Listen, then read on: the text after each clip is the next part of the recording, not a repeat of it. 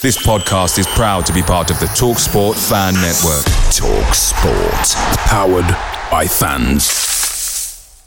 The TalkSport Fan Network is proudly supported by McDelivery, bringing you the food you love. McDelivery brings a top-tier lineup of food right to your door. No matter the result, you'll always be winning with McDelivery. Order now on the McDonald's app and you'll get rewards points delivered too. So that ordering today means some tasty rewards for tomorrow. Only via app at participating restaurants. 18 plus rewards registration required. Points only on menu items, delivery fee and terms apply. See mcdonalds.com.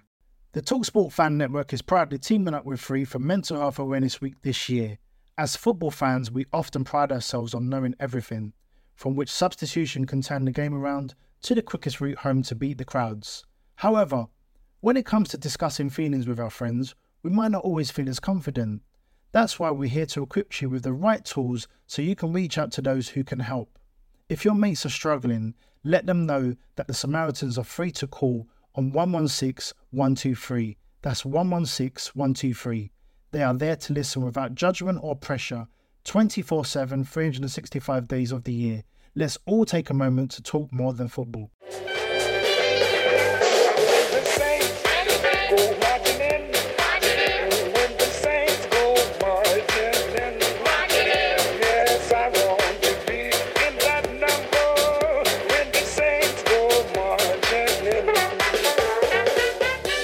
Hello, and welcome to another midweek edition of the Total Saints podcast.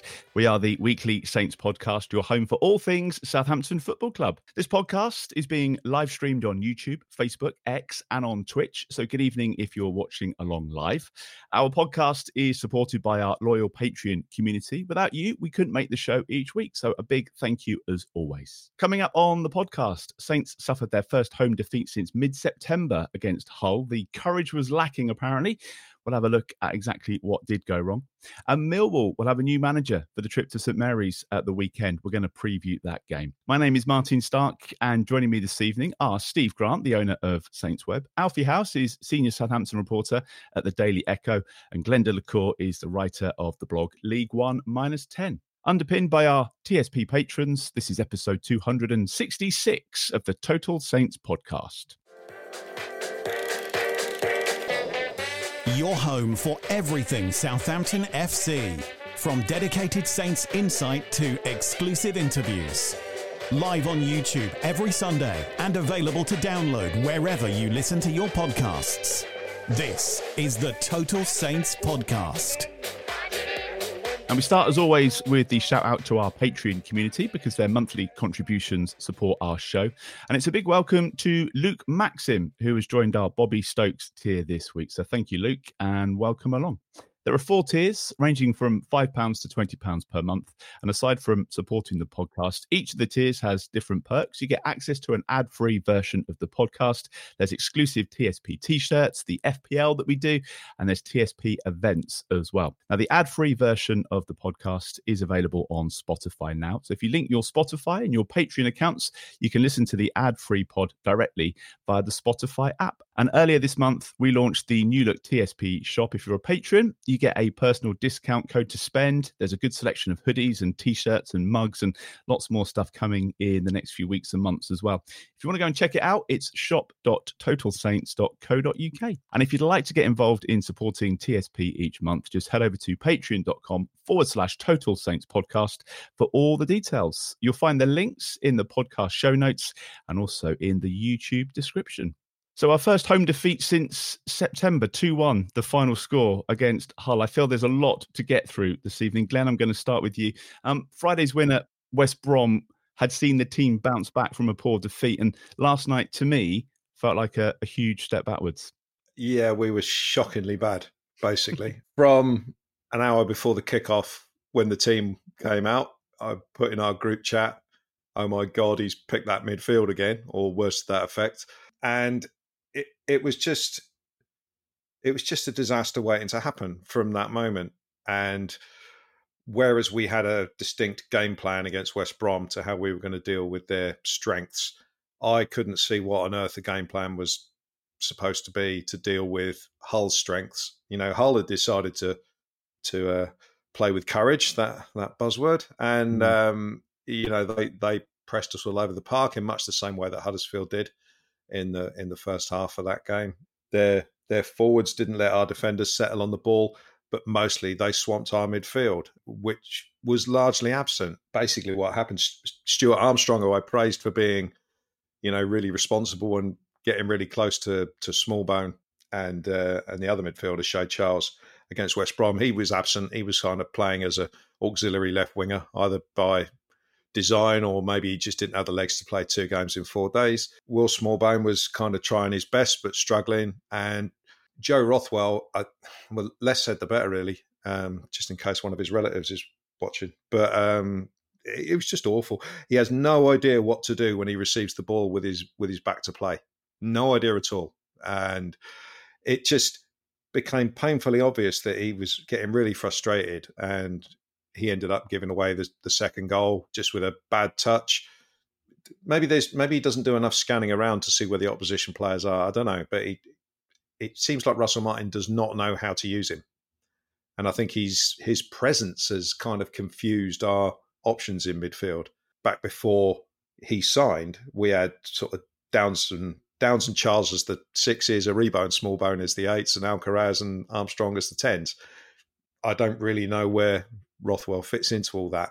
So, uh, so the, the, midfield was basically the problem. We gave away the first goal because Adam Armstrong dozed off, and Kyle Walker Peters didn't cover himself in glory down that down our right hand side. I think um, pushed pushed it out, and uh, they followed it in one 0 um, No response from us whatsoever then the uh, the second goal came in from uh, from Rothwell's mistake, basically. Oh, and I've forgotten the fact that we, you know, that same player should have put us ahead. We had a glorious chance at one 0 We should have gone ahead, which may have changed the game. But uh, but half time, and I was already thinking that the game was done because Hull are a much better side than Huddersfield. You know, and I know I know we got away with it against Huddersfield. Three subs at half time could have been five no, none of the midfield or the attackers could have complained if they'd got hauled off at all. As it was, the three that came on all made sort of like quite a big difference. Um, you know, David Brooks, Che Adams. Uh, I thought he had a really good game, which is bizarre because in his last game he was absolutely atrocious. So maybe that's uh, that sums him up. But the um, the star of the second half, without a doubt, was Joe Aribo, who I, I thought was tremendous from the moment he got on the pitch just looks fit, looks very strong, totally different player to what he was last year.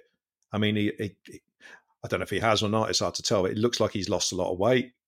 Uh, just looks to be moving more more freely. Um, I thought he was excellent, and for me, he has to come back into the starting eleven. And um, it was um, it was unfortunate in a way because we you know we forced Hull back a bit, but they they were kind of playing within themselves a little bit second half with the with the 2 0 lead. 87 minutes when we got the goal. And it just, you know, if we'd got it on 75, then uh, maybe we'd have had a shout at getting something out of the game. But uh, I think it would have been undeserved. And I think it proves what we all said after the Huddersfield game you, you don't get away with it too often. Um, regardless of how good your bench is and, and, and how good you, you know some of your players are, if you um, if you start a game that badly and, and basically waste the first 45 minutes, then uh, you're not going to win many. And that 45 minutes was was absolutely rank. I mean, it was it was just awful. Our midfield didn't didn't play, and if if the midfield gets nullified in this system that we play, then there's no ball progression, and there's you know through to the strikers, and you end up hitting it long and there's no d- defensive screen either. So it was just just a disaster that first half, and uh, that is ultimately why we lost.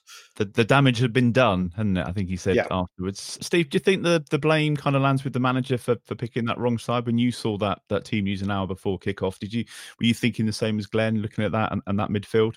Uh, yeah, I mean it's always a concern. I think when I mean, especially given that we're coming up against a side who we know we know can play against our against our system.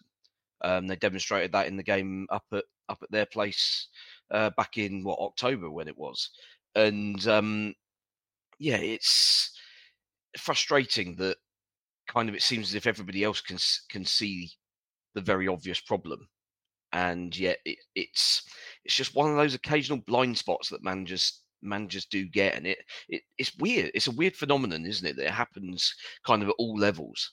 That some managers just have a complete blind spot for one either one area of the pitch or one individual player. And yeah, so we've gone into this game without one of our two sort of players who we would probably say are comfortable playing that playing that number six role. And as a result, we've left the three of the three of the guys in there to be completely overrun. Mm. Um, Rothwell clearly isn't up to speed on the on the system yet. I mean, most. I mean, it was the old Colton Palmer first touch, wasn't it? For um, for that um, for that second goal, it was further further than a, a lot of people can kick it, I think. And yeah, it's just a lack of lack of cohesion in that system. And if you've got someone who's showing that vulnerability, then you shouldn't. Re- I mean, they shouldn't be starting in in games against against good opposition fine. Play play them on Saturday against against Millwall, where where they're fourth and bottom in absolutely rotten form, and you and we're expecting to have ninety nine percent of the possession and and roll them over quite easily. But against a side who, as as I say, we know can play, it was just a just a massive massive mistake, I think. And I mean, Shea Charles demonstrated that he was he was very good on fr- on Friday night. I didn't think he was terrible against Bristol City. It was just his passing was off. Positionally, he was he was absolutely fine, and and it was the positioning that was the that was the problem last night. That yeah, as, Glenn alluded to, Smallbone was Smallbone was was kind of in the right place most of the time. He was occasionally fraction slow, which gave which gave the Hull players just that little bit of belief that they could go and nick it. I mean, they they didn't tend to nick it off of him, but then push them kind of three or four yards further up the pitch, which which just caused it just squeezed the space and causes issues. Rothwell was, I mean, every every pass that Rothwell made seemed to be made about 10 mile an hour harder than it needed to be. Um, there was one where he basically ended up sending Bazunu back 10, 10, yards towards the corner of the area and put us under pressure. Um, there are a couple of sort of blind sideways ones which he played sort of between between attackers uh, to Bednarek, which I mean, they both came off, but very close to being intercepted. Um, and those, those passes are the ones where, I mean, I know obviously Russell Martin speaks of courage and being brave in in these situations and having the belief to to play these passes, but you've also got to play them at the right at the right times and and with the right pace. And he just wasn't wasn't anywhere near.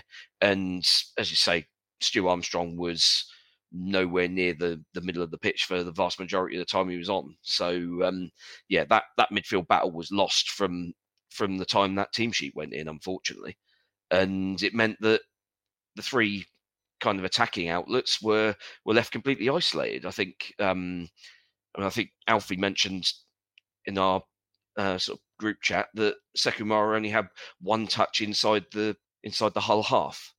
And it's like, well, he's just given no service. Nobody's within mm. 30 yards of him. And there were there were times I think that we had a couple of counter attacks down the right in that first half when Walker Peters went on a run and got beyond got beyond one or two players. But then he had three Hull defenders kind of closing in on him. And you looked around and there's nobody.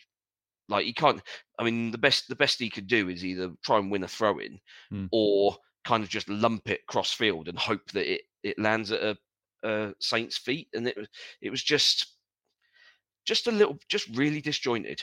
I mean, second half was obviously a lot better. Couldn't be any worse, really. but yeah, I mean, as as he said, the damage the damage was probably done against mm. against good opposition. You needed to kind of get one back, probably first 10, 15 minutes of that second half, and and change the uh, change the direction of things. It was courage that was lacking last night, Alfie. Apparently, Bristol City it was all about bravery. Last night it was about courage. To you, does that mean like the, the willingness to take the ball? And it, it just seemed times when the the goalkeeper had the ball and there, there just weren't any options opening up in front of him. Is that what he means by by courage? Just willing to to take the ball and and and take somebody on. I think when you're playing against a team like the setup, like the way Hull were, yes, I think that is what it means because they're obviously doing a man to man press and you've got basically no options. We saw quite a few times the ball would come into the holding midfielder, usually Will Smallbone or something, and um, he, you know he would have no nowhere either shoulder to play it to, so it would go straight back. And then Steve mentioned a couple of times where it went straight back, and then Gavin Bazunu's pushed ten yards back, and everybody comes in, everybody comes in all congested into the Southampton half, and that's why Sekou Mara didn't touch the ball in the Hull half, basically the entire game. Uh, obviously came off half time. The only person who was really stood anywhere of use would have been Sam Edozie on the left, and he was the one who Mm. actually reluctantly didn't come in and join the sort of scramble in the middle. But uh, you know, you still couldn't get the ball to him, still couldn't make anything happen. What I saw in possession was just pure panic. I think. Hull, I mean, look, fair enough. Hull City came, and that was an excellent away performance because they came, they nullified what Southampton are good at, and that's playing it around quickly. They stopped that from happening. They turned the atmosphere um, because you know it became quite frustrating and, and quite panicked pretty quickly. Um, and yeah, I just think that there's no options to pass to. Um, you start giving the ball away, you start inviting pressure on, and obviously the two goals you conceded are, are pretty poor as well. Um, so yeah, for me, just panic in possession, not knowing who's to go to, not having the spare man they're so used to finding. And I think um, Russell Martin made the point and mentioned that Gavin Bazunu in the second half, his distribution was excellent because he actually had somebody to pass to. and Mm. Made that point quite specifically. But yeah, the subs when they came on, they were good. Like the second half performance, in my opinion, was good. It just wasn't good enough to turn around a two goal um, lead. You know, there's a reason why the coming from behind to beat Huddersfield um, when two goals down was the first time Saints had done that in about you know four years because Mm. it doesn't happen often and you can't get away with it every single time. Um, but yeah, David Brooks for me has to start on Saturday. Um, Yeah. I can understand why he didn't. I can understand why he sort of kept the same team. But for me, Adam Armstrong just looks a little bit tired at the moment. I don't know if it's just sort of so hard going in behind the channels every time, and he's also coming in short to try and uh, make tackles, try and you know get the ball himself. But when David Brooks came on, he just seemed to pop up in so many different areas that Adam Armstrong wasn't. He was picking the ball up out on the left and, playing it back inside the box. I think the goal came from something like that. The chances um, they did have came from that. So there's going to be a couple of changes on Saturday. I'm pretty sure. Um, So we're going to see another, you know, another different team lineup. Um, and we can only hope that it's got Flynn Downs on it because the obvious thing that is still missing is Flynn Downs. Um, so yeah, let's see. Yeah, you do kind of wonder, and, and you think uh, somebody like Brooks might have a bit of a field day at the weekend. A um, couple of things I just want to go through. I've got a question from James, who's one of the patrons. I know we've touched on a few of these bits, but um, Glenn, I'm just going to read you the question. It says, Can you ask the guys if they think teams have found us out? Huddersfield did it for 45 minutes, Bristol City did it for the full 90, as did Hull last night. We can't seem to cope with teams that press, uh, and don't even get me started on that starting midfield trio. I know I think we've covered off the Mhm. midfield trio, but is it is it teams are doing their homework and, and working us out and and they've discovered the, best way to play against us and, and how to like last night you know get the crowd on on the edge and uh, change the atmosphere in the stadium It's very difficult to play that way and press us for 90 minutes. I, I do think there are there are times in games like the first half yesterday where you kind of have to ride it out, you know, and you you kind of just have to be a little bit more pragmatic. I think we we seem to struggle with that. We have one way of playing, and that's it. And if we, it reminded me a little bit of the Leicester game at the start of the season where we just got all panicky and and and gave away gave away a couple of goals. I think it was in that game. I don't think teams have necessarily sussed us out. I think it's it's always been the best way to play against us. I don't think you know I don't think it's rocket science to uh, you know a team that wants to have possession you press them high up the pitch. I don't I don't think that's particularly uh, uh, a big revelation. If the other team plays well against you, you've got to rise to the challenges that Mm. that presents. And you know, against Huddersfield, we did it eventually, but against against Hull, we just we just didn't. And it and it was almost it was almost like we were waiting for half time. Please sort this out. I mean, it in my opinion, there should have been subst- uh, probably two substitutions made in between the first and the second goal. Hmm. But I know not not many managers are going to pull one or two players after half an hour. But it was it was so bad from probably a, well after the Rothwell miss until half time. It it was so bad, and, and it wasn't getting any better. So that that that annoyed me about yesterday. The the way we kind of waited till half time to do anything about it. They didn't. They didn't seem to be. Maybe there were some sort of like subtle positional changes that I, that I missed, but it didn't work. Whatever it was. So uh, I just I just think in answer to the original question, we we just have to be better at dealing in game with periods of you know where the other teams are are pressing us, and in, and in the second half we you know we sussed it out with um, you know everybody everybody who remained on the pitch played slightly better, and the substitutes made a huge impact. But I mean, Russell Martin's not addressed the you know the the obvious issue with that midfield selection. I mean, eight goals we've let in with those three as the midfield Mhm. in. I think it's about 130 minutes. I mean, that, that just that just cannot cannot go unnoticed. But I did remember saying that after the Bristol City game, and here we are again. Same thing. There's a bit of deja vu about it, isn't there? Yeah. A couple of other bits about the, the game. Alfie, should we have had a penalty? I don't. Did you see the replays? I, I couldn't see it from where I was. Yeah, Where I I mean, say the- when I was, I was downstairs drinking a pint of uh, whatever it was from the Dancing Man Brewery. I, I, I, I'm done with this. So uh, yeah, was it a pen? Should we have? Well, I um, mean, it's a blatant handball. The only the, the only bit that's up for debate is is it a push from Taylor Bellis, and I don't have the answer to that. Um, you know, there's he obviously makes contact, um, but for me, it's not a natural place to sort of fling your hand. Um, so I'd have given a penalty, but I mean, Steve's looking like maybe he disagrees. No one really Um, complained, did they?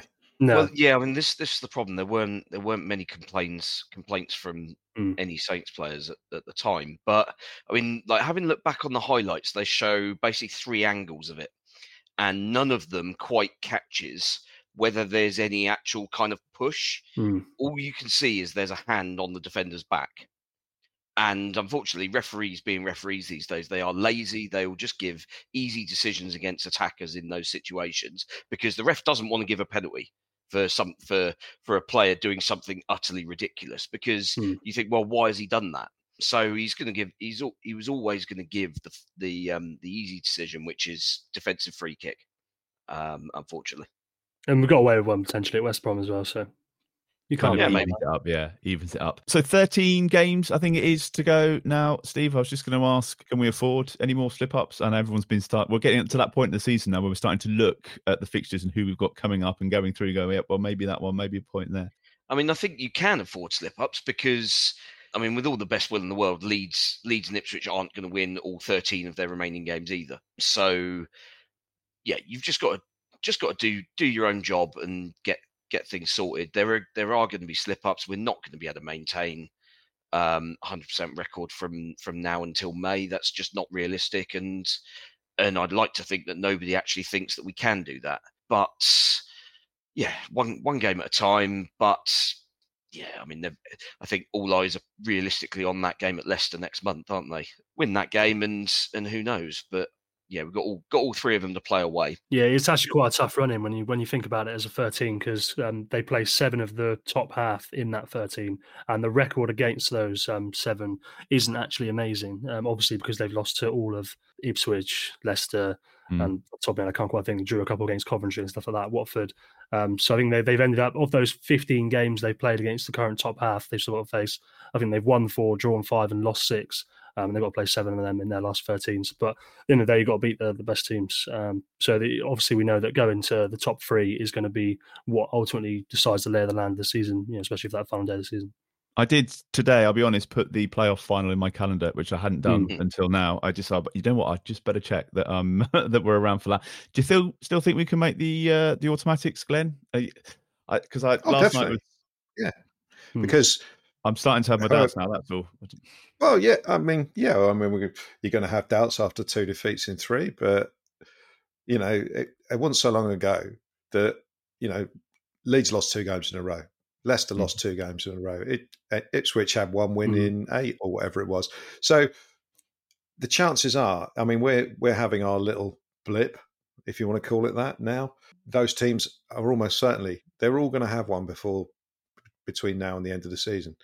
Um, hi, Leeds fans. Yeah, you will have a blip between now and the end of the season. I So- thought Ips- Ipswich were going to have theirs last night. Uh, but Yeah. was I, quite I a couldn't believe that. That summed it up for me. Um, to concede in the 94th minute and then go and score the winner after that is ridiculous. yeah. Um, I, I mean, I'm. I, I say this, and it's a bit. It's a bit of a cliche, but I, I honestly don't look too much at the results that the other teams are getting because I just figure that if we do our job, then then it will sort itself out. It's it, it'd be a handy bonus if um, Leeds or Ipswich kind of lost. I mean, all that all that today's uh, sorry yesterday's result sort of gave me is that I now obviously want Leicester to beat Leeds at the weekend, whereas I was kind of Yeah. undecided about that um, beforehand, and and and after a couple of defeats, you kind of think, okay, so maybe reeling in Leicester is is a bit unrealistic, and we've just got to um, we just got to aim for second place. But but no, I, I certainly think it can still be uh, it can still be turned around. Um, Could we've be back one- in second by Saturday afternoon, honestly. Yeah, we, we've had one- drop, so, We've had one massive run undefeated, and if how many games is left? Thirteen. yeah. yeah, 13 Yeah, games. if- Yeah, yeah. If we win ten out of the last thirteen, then you know there's there's no reason why we can't do that. But we have to Well, that that'll be get under back- points then, won't it? yeah Hmm. you have to get back you have to get back we have to get back on it and um and we have to stop picking that midfield. It's simple. it just did make me laugh when he was talking about courage yesterday. We've had um, it was bravery, wasn't it? And courage. It's starting to sound like a script from the Wizard of Oz. I can just see if we, next time we lose, it's going to be brains or hearts or something. But um, I just want to do uh, player of the week as well. In the stadium, they announced Jan Bednarek, I think, as uh, as player of the of the match, which um, was was interesting. Um, not long after Joe Aribo had scored. So obviously, I think Aribo is probably the name that most of us are going to agree on. It was slim pickings, Alfie. Anybody? Have you done your ratings yet in the Echo?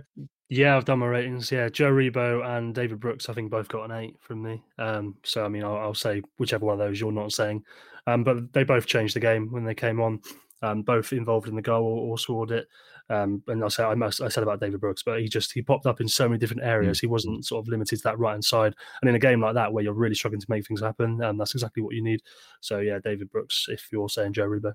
Yeah, uh, Steve. Anybody else? Not really. Um, Che Adams, I thought was was very yeah. good second half, and and this is this is one of the frustrating things, and kind of where you do have a lot of sympathy with with the manager in terms of team selections, is that Adams has had so many games this season where he's just looked completely anonymous, and it's like, well, why are you out there? Why why are we picking him? And then he'll come on with a with a little bit of a point to prove, and he'll play like he did uh, last night, where he was holding the ball up, he was uh, strong, um, strong in the challenge, and um, not not willing to be bullied around by the centre backs, and uh, little flicks around the corner, and bringing other people into play, and getting himself into into the box and and that sort of thing. And then he'll get a start, and then he'll kind of amble around and, and not do very much.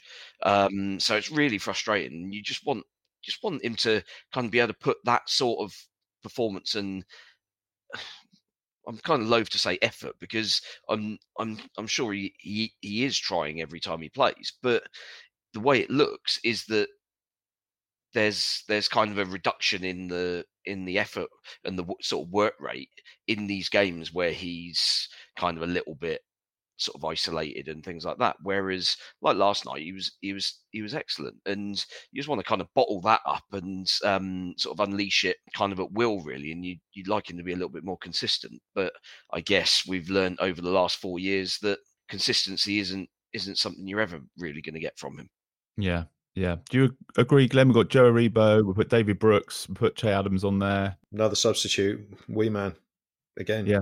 Just thought he. Could, I, I, mean, I don't think Sam Edozie was that bad, but when when wee man came on, he added a lot of a lot of energy, a lot of drive. They sort of like pushed him in field to number eight for for a little bit, and then put him back to the left wing. And when they brought Sulemana on to flatter to deceive as usual, but I thought um, yeah, I thought I thought Ryan Fraser, um, and I know this will um, boil a lot of urine. I didn't think Ryan Manning was that bad either. He was up against um, Philogene, who mm. everyone's mm. been sort of raving about. Mm. Barely saw him.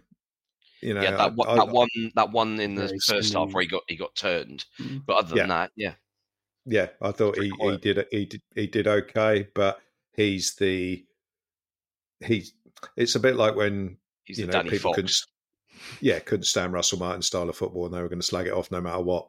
I think Ryan Manning could score a hat trick and still get um, still get slagged off by certain people. But I'm a pretty staunch yeah. defender of Ryan Manning, but I did give him a force. Maybe I need to check my own uh, sort of. Um, yeah, no, I just I just I just thought he wasn't bad defensively, and um, yeah, in a in a game when uh, when most people struggled. I mean, I, I think sort of awarding fours and fives for everybody based on that first half. I don't mm-hmm. think mm. I don't think you mm. can be blamed for that. yeah, fair. Okay, well, there's a, a, social media vote to follow to uh, to settle that debate. Picture the scene: all of your mates around, you've got your McNugget share boxes ready to go. Partner this with your team playing champagne football. Perfect. Order McDelivery now on the McDonald's app. There's nothing quite like a McDelivery. At participating restaurants, 18 plus serving times, delivery fee, and terms apply. See McDonald's.com. The Talksport Fan Network is proudly teaming up with Free for Mental Health Awareness Week this year. As football fans, we often pride ourselves on knowing everything, from which substitution can turn the game around to the quickest route home to beat the crowds. However, when it comes to discussing feelings with our friends, we might not always feel as confident. That's why we're here to equip you with the right tools so you can reach out to those who can help. If your mates are struggling, let them know that the Samaritans are free to call on 116 123. That's 116 123. They are there to listen without judgment or pressure 24 7, 365 days of the year. Let's all take a moment to talk more than football. We're going to be back at St Mary's on Saturday for the visit of Millwall. After a run of seven defeats in eight games, they've sacked Joe Edwards. Uh, it looks like former boss Neil Harris is set to replace Edwards as head coach. So it's this really strange situation, um, Steve, where they've they've pulled the trigger, and so we're they've had a manager in between the two games that we've played. so because someone they didn't have a manager last time, did they? It was a, a caretaker manager, and there was all that the rumours about Nathan Jones potentially going in there. So uh, it's it's a club that's in a bit of a mess at the moment. It is, and they they don't seem to at board level they don't seem to know what kind of football team they want to put out on the pitch Hmm. because ultimately they got rid of Gary Rowett because everyone was bored of playing dull negative football, playing for playing for one nils and playing the percentages all the time. And so they brought in this young, young, exciting, progressive um, uh, head coach rather than a manager with a view to getting Gary Rowett's uh, dour negative um, set piece players playing in a more sort of fluid passing game and everyone seems surprised that it's not worked immediately. And so they ripped up ripped up that um, that idea completely, chucked it in the bin, and gone for a guy who was sacked from a League Two club because his side were dour, defensive, and um, were playing for set pieces. So Good at those set um, pieces, though. Very good at those. yeah, they pieces. were well against us anyway. But then Yeah. that was that was a defence consisting of Alex McCarthy and Lyanco. So um, yeah, swing. You know, um, let's let's take it for what it was. But yeah, I they they feel like a club that's kind of pressed the panic button really, um, because not only have they gone back to the the sort of old style that that they kind of thought they wanted to get rid of, um, they've had to pay Cambridge probably a significant amount of money to do Mm, so um, to get him out of his contract there. Steve, is Neil Harris the first manager to manage in League Two, League One, and the Championship in the same season?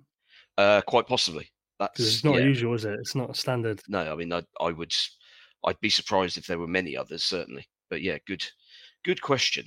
Great pub stat.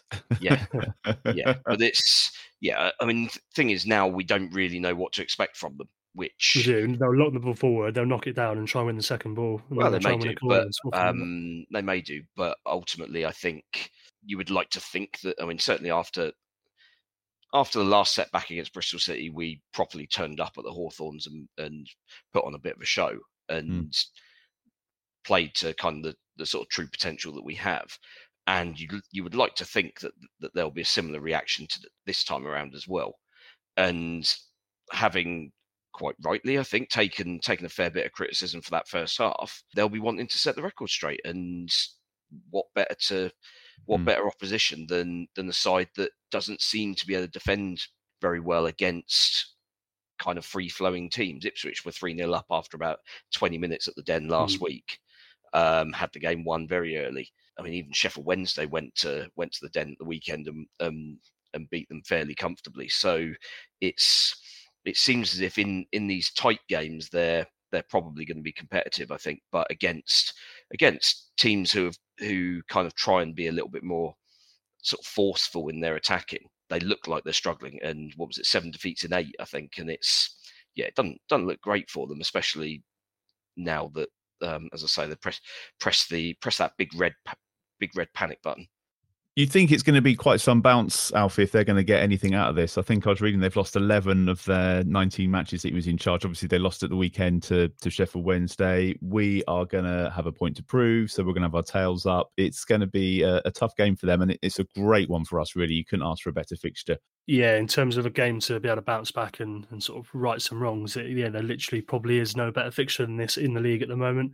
It's a shame that Mickey uh, Millwall Millwall Mickey's not available really because I would have liked to get his take on the whole situation. And, And he, and he would have been on had they not sacked their manager about an hour Yeah. before we came on. So I think they're all busy re-recording one of theirs. But yeah, our our, uh, our, our resident Millwall fan sends his regards.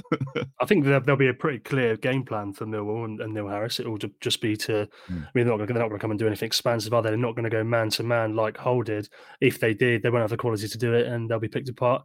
Um, so they will sit relatively deep at St Mary's try and frustrate, and maybe it'll be one of those ones where they come out with something special and they, they get a point or something. But I'm pretty confident that um, this is a really good game to to turn around. I think there'll be some players coming back into the team who are um, sort of chomping at the bit, raring to go. Um, and it, like, it's a massive chance when when you've when you've had a slip up like this and you need to get back on the horse. Um, you have to take the opportunity, and this is a, a, perfect one. So, yeah, when I mentioned sort of the seven of the thirteen games we have left are in the, against the top half. So um, these are the ones that you know without question you have to win and there won't be a light show. We're not doing a midweek pod next week, so there's no there's no excuses. Uh, Glen, back in November, it was um, Ryan Fraser scored that goal in in added time. It was a really yep. late winner. Do you remember that was, was every couple of weeks, wasn't it? He was scoring like late winners and uh, getting us yeah, over the line. It was, wasn't yeah, it? Yeah, it, it, it, certainly it wasn't a classic by any stretch. That game. No, I, it was one of those games. I think it, it was at the sort of fairly close to the start of the uh, the undefeated run where we we were winning games without really looking like a decent side, if that makes sense. I think we had that was the time when we were having a lot of possession without necessarily having a lot of shots. I think uh, from what I remember, Charlie Alcaraz played in that game, so we were still sort of like doing the false nine thing. We hadn't quite got it all all nailed down. I do remember Sulemana playing well in that game, which is one of the one of the few where he's actually looked looked effective yeah, we were we were the better side. And, their, keep, their keeper had a good game as well, didn't he? Bialkowski, if I remember right. Bill, yeah, he made, uh, he, made a couple, he, he, made a couple of saves, but we didn't we didn't work him particularly hard, mm. you know. Mm. And it was like we had all the possession as usual, but we only had a couple of shots, and then uh, yeah, we scored a sort of scruffy one in the ninety fourth minute, I think it was. So. Um, so yeah, I mean, but that was they had um, I think it was Adam Barrett in charge because Rowett had just got sacked, and we're led to believe that Neil Harris will be um, will be in charge. Oh, it's been so it's, it's yeah, oh, it has been announced. Now. So yeah, yeah, yeah. Quite often they um, they sort of like sit in the stands for the first game, don't they? But he's he's got enough time to uh, have a training session, so I'm sure he'll he'll be in charge of the game on Saturday.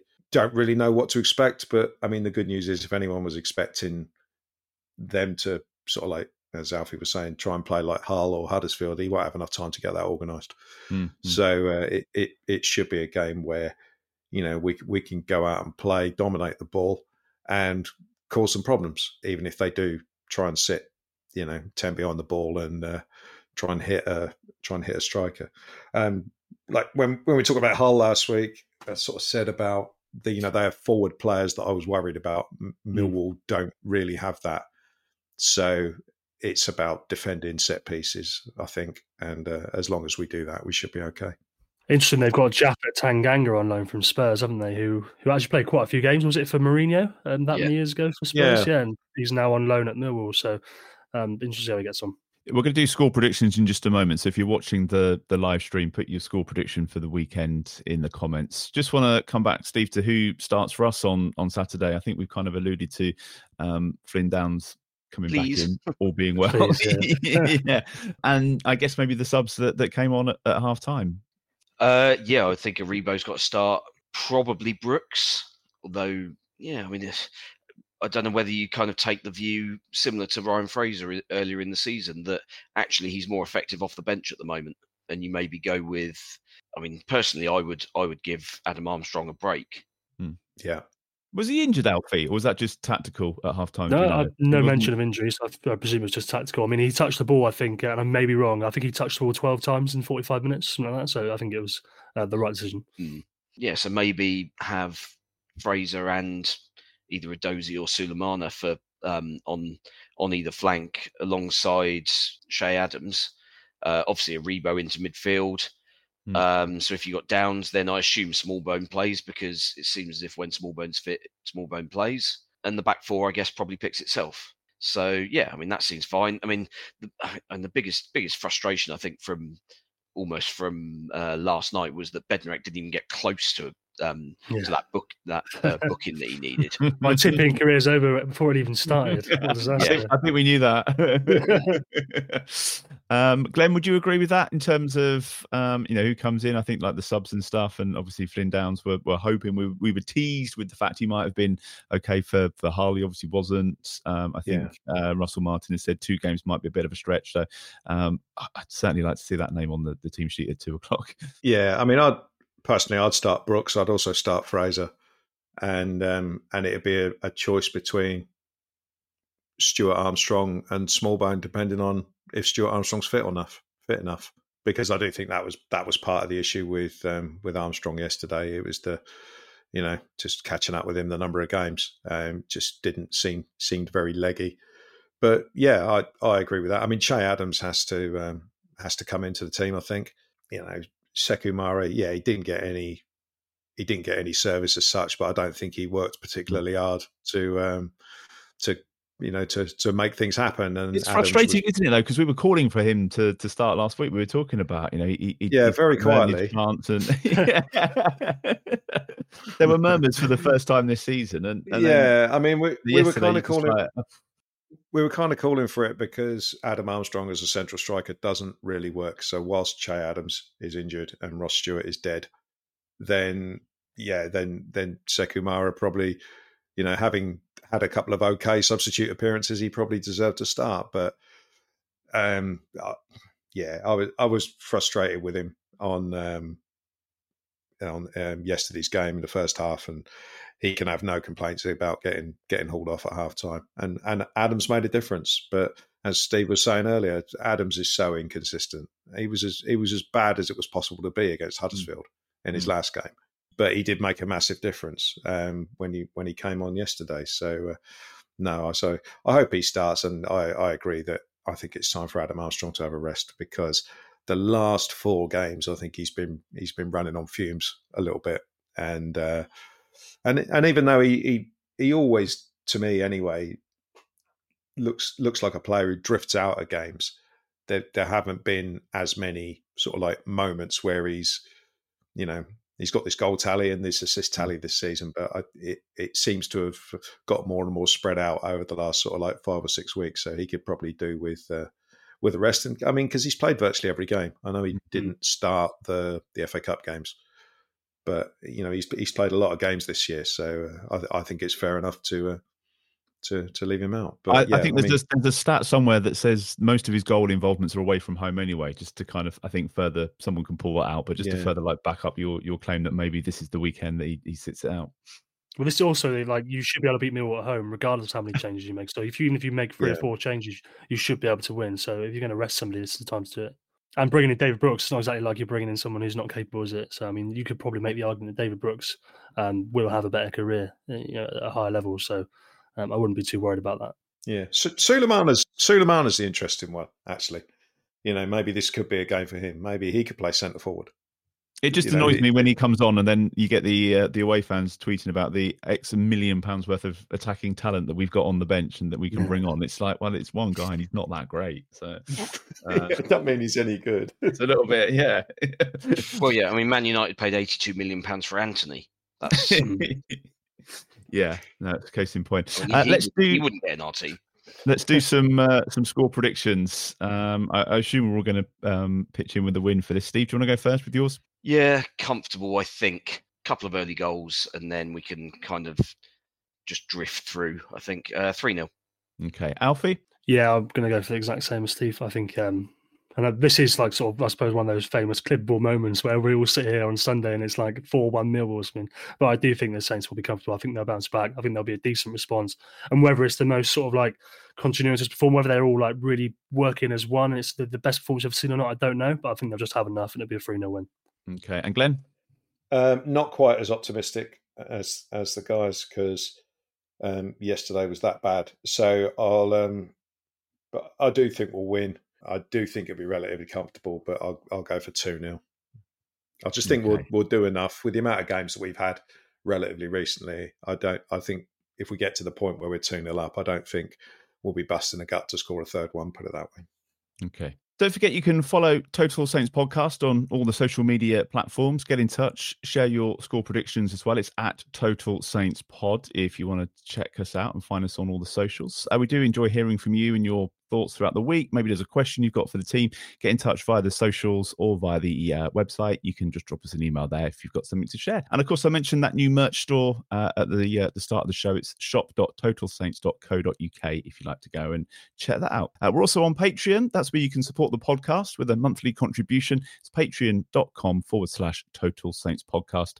Uh, there are four tiers on there. It's between five and twenty pounds per month. Different tiers come with different perks, including some shouts for the patrons in the Francis Benali and the Mick Channon tier.